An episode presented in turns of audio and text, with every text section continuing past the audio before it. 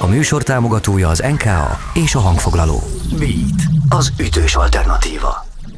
Beat Mikos Ágossal. A Beatcastet hallgatott serényen, ez a Beat Rádió podcast csatornája, és Wolfit hívtuk fel, aki egyébként kollégánk is itt a Beat Rádióban, hiszen a Wolf áramlat 6 órától hallható hétfőnként a Beat Rádióban. Most azonban arról is érdeklődtünk, hogy egyrészt milyen a 2022 a Punani oldaláról, de vajon neki személy szerint milyen a viszonyulása a munkához, azaz, amikor nem zenélt, volt-e más foglalkozása?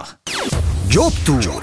Karrierutak és a kedvenc magyar zenészeid a frissdiplomás.hu támogatásával. Itt, itt, a Beat. A, fú, hát az az igazság, hogy volt jó pár munkaköröm, mielőtt zenész lettem volna zenész. Hát nem is vagyok igazán zenész, de zenéből élek. Na mindegy, ez, ez hosszú sztori.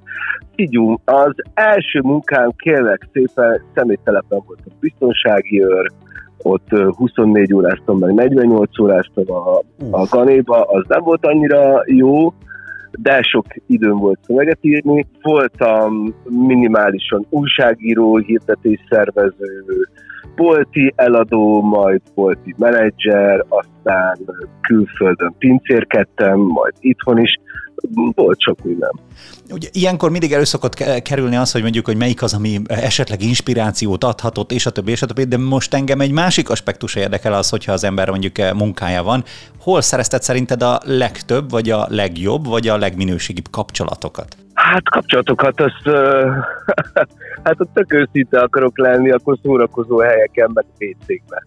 Uh, igaz, igaziból, hát a, a munka során azért nem annyira, de viszonylag fiatal korom óta foglalkoztam párhuzamosan a zenéléssel is, úgyhogy én már, én már elég korán, 14 éves korom óta tudtam, hogy mit akarok csinálni, csak nem jött össze egy darabig. Aztán meg összejött, és most ezért hálás vagyok. Ha úgy, mint a Coldplay, és hát ugye hasonló kategória a Punani és a Coldplay, 2025-ben ti is döntenétek, hogy akkor na hát innentől mi már csak hátra dőlünk, és évi egy-két koncertet adunk, tehát a zene az nem annyira van előtérben, akkor van olyan szakma, amit még nagyon szívesen kipróbálnál?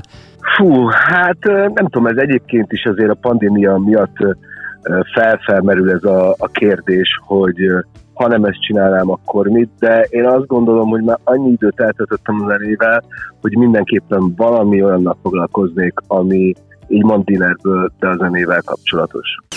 Jobb Tour. Karrierutak és a kedvenc magyar zenészeid a frissdiplomás.hu támogatásával. Itt, itt, a Béten. Folytassuk tovább a beszélgetésünket, és akkor tényleg nézzünk rá, mi várható 2022-ben. Beat. Beat. Most ugye 2022 elején járunk, úgy sejtem, hogy azért jó néhányan rákérdezhetnek arra, hogy egyáltalán mi lesz, mi várható, és a többi, és a többi. De engem valahogy úgy érdekel annak a megközelítésében, hogyha mondjuk szét kell osztanod, százalékosítani, nem tudom, inkább az újságírók kérdeznek rá többször, vagy inkább a, rajongók, vagy éppen mondjuk pont a, nem is tudom, a menedzsment, vagy a csapat, hogy te hogy alakulnak az új dalok? Fú, hát szép belépő. Igazából az összes felsorolt közeg uh, kíváncsi rá már egy jó ideje, de most már tényleg nagyon a finishbe vagyunk, úgyhogy idén ha törik, ha szakad, akármilyen vírus, zombi felkelés, bármi jön, biztos, hogy ki fogja érdemet. És azt látszik, hogy közben pedig már a találkozási pontokat is szervezitek. Például most februárban már látszik az, hogy mondjuk két nap biztos, hogy találkozhatunk velük. Ezzel mi újság, vagy veletek? Ezzel mi újság? Igen, leszünk február 24-én és 25-én két napot az Akvárium Nagyhalba. Ez lesz a, az első koncertidő. Illetve egy kicsit hazudok, mert nem ez lesz az első, lesz egy, egy céges buli február 10-én, de az majd a bemelegítő bulik lesz. Ezt, egyébként ezt akár tudjátok az ilyen alkalmakat mondjuk egyfajta próbaként is felfogni, hogy azért tesztelgettek ezt, azt, azt? Persze, természetesen, de abban a szerencsés helyzetben vagyunk, hogy van saját próbatermünk, és a, az idei évtől új stratégiát beszéltünk meg, mi szerint minden héten, heti öt napot kint vagyunk, úgyhogy folyamatos a gyakorlás és a felkészülés, és persze ezzel párhuzamosan a dalok írása is. Pont az járt a fejemben, aztán gondoltam, hogy ha esetleg kijön a szóra, akkor megkérdezem, ugye egész sok mondjuk úgy szerep, vagy feladat, vagy gondolom én megkeresés is társul a te személyedhez tehát most kifejezetten csak veled kapcsolatosan vagyok kíváncsi, hogy az uh-huh. időmenedzsmenttel te például hogy állsz, vagy, vagy egyáltalán mennyire sikerül így a, a feladataidat jól beosztani, priorizálni, menedzselni?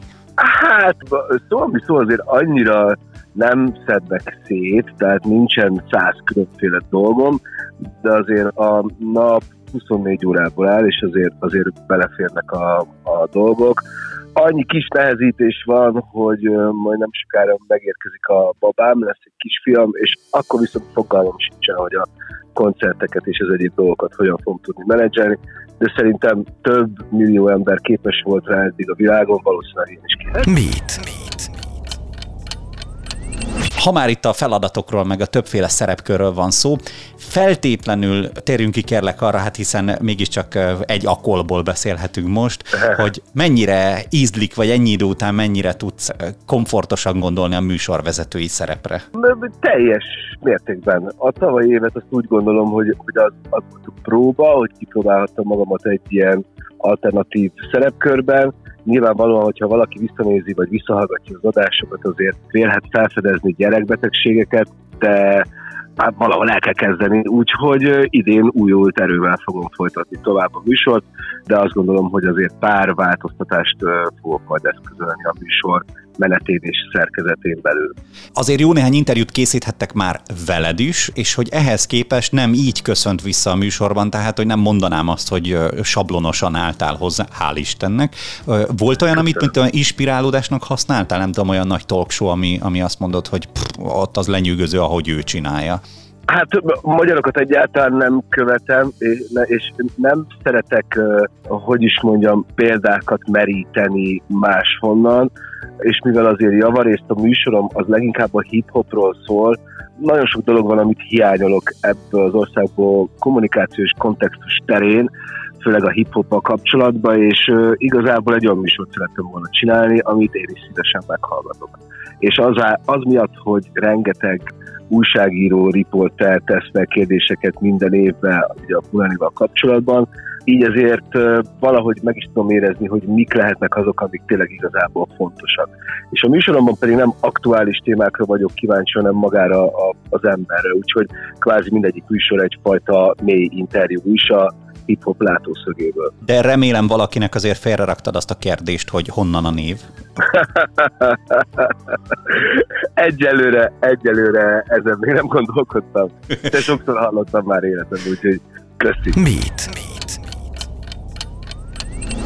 Környezet-tudatosságról szeretünk mostanában nagyban érdeklődni azokkal, akikkel összesodor minket az élet egy interjú kapcsán, és hát látom, hogy például ti magatok is a Budapest Parkkal részt vettetek ebben. Segítesz abban, hogy akár a te életedben is maga a környezettudatosság, a fenntarthatóság hogyan jelenik meg, hogyan próbálsz erre figyelni, és akár mondjuk a zenekar is?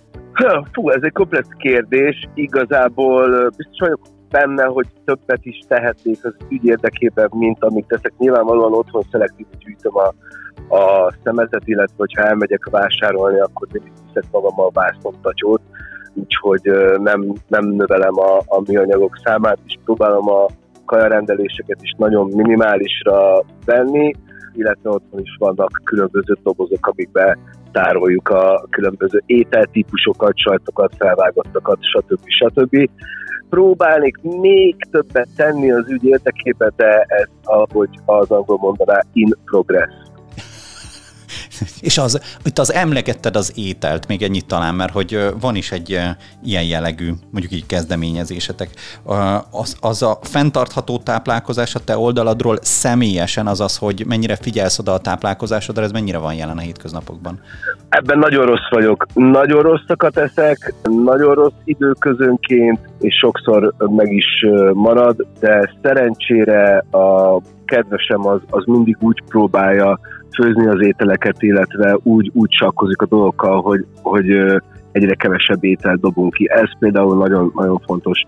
Például én személy szerint rosszul érzem magam akkor, hogy csak kidobok valami ételt, mert tudom, hogy jó, ez bár patetikus, meg frázisnak hangzik, de hogy rengeteg ember van, aki rászoruló, úgyhogy ezt már csak ezért is szerintem nem szabad. Most ebben meg nem menjünk bele, hogy vegetáriánus, vagy húsevő, stb. stb. Én egy húsos, babgulyásos fiú vagyok. Beat Mikos Ákossal. Mikos Ákossal. Wolfi, köszi szépen, és hát neked is köszi, hogy végighallgattad ezt a beszélgetést. Azért ajánlok még néhányat, érdemes körbenézni itt a Beatcast felületén.